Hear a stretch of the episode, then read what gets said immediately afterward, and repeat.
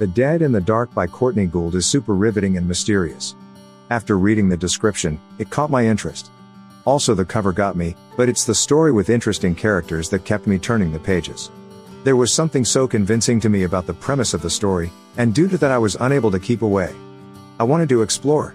I gave up to the prospect of being terrorized by what may be hidden in the dark, jumped in to find whatever horrors awaited inside, and I'm so happy I did.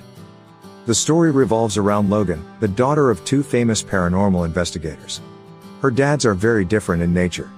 One is gregarious and active and the other is calmer and more withdrawn. Recently, they have arrived at a rural town known as Snakebite. The residents don't seem welcoming. In fact, they seem as if they want the recently arrived strangers to leave. But then you keep thinking about whether they are truly strangers? Sadly, odd and terrible things have been going on in Snakebite. A local boy, Tristan has disappeared and the small town is very worried. The way that these events appear to correspond with the appearance of Logan's family doesn't make them mix in any better. Naturally, it's already hard for two gay men and their daughter to find a small town like Snakebite to be a solid match. Unfortunately, the vast majority of the town is blatantly hostile.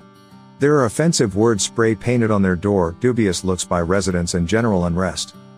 Logan is struggling with her place in the world. She has spent the majority of her time with her dads. That is moving from one town to another while they scout new areas for recording their ghost hunting show. She truly feels a connected with one of her fathers and suspects the other one doesn't actually need her around. Amidst all this, she is driven away from their home in LA to move to a backward town like Snakebite for brief time. Logan meets few of the local teenagers, but, generally, they shun her. All except Ashley. She is the daughter of the most influential lady in Snakebite and she's additionally the missing kid, Tristan's girlfriend. After some time, Logan and Ashley wind up attracted to each other.